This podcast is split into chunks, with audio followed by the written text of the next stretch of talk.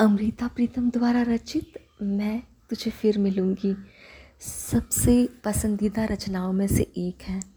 ऐसे माना जाता है कि उनकी ये रचना, ये कविता उन्होंने लिखी है अपने प्यार के लिए, साहिर लुधियानवी जी के लिए। जो कि ओरिजिनली पंजाबी में लिखी हुई है, मैं तैनू फिर मिलांगी, जिसका हिंदी अनुवाद, मैं तुझे फिर मिलूँगी। मैं तुझे फिर मिलूँगी, कहाँ, कैसे, पता नहीं। शायद तेरे कल्पनाओं की प्रेरणा बन, तेरे कैनवास पर उतरूँगी, या तेरे कैनवास पर एक रहस्यमय लकीर बन।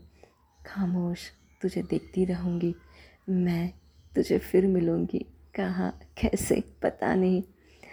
या सूरज की लौ बनकर तेरे रंगों में घुलती रहूँगी, या रंगों की बाहों में बैठकर तेरे कैनवास पर बिछ जाऊँगी। पता नहीं कहाँ, किस तरह पर तुझे ज़रूर मिलूँगी। मैं तुझे फिर मिलूँगी। कहाँ? कैसे? पता नहीं। या फिर एक चश्मा बनी, जैसे झरने से पानी उड़ता है। मैं पानी के बूंदे तेरे बदन पर मलूँगी और एक शीतल एहसास बनकर तेरे सीने से लगूँगी। मैं तुझे फिर मिलूँगी। कहाँ? कैसे? पता नहीं।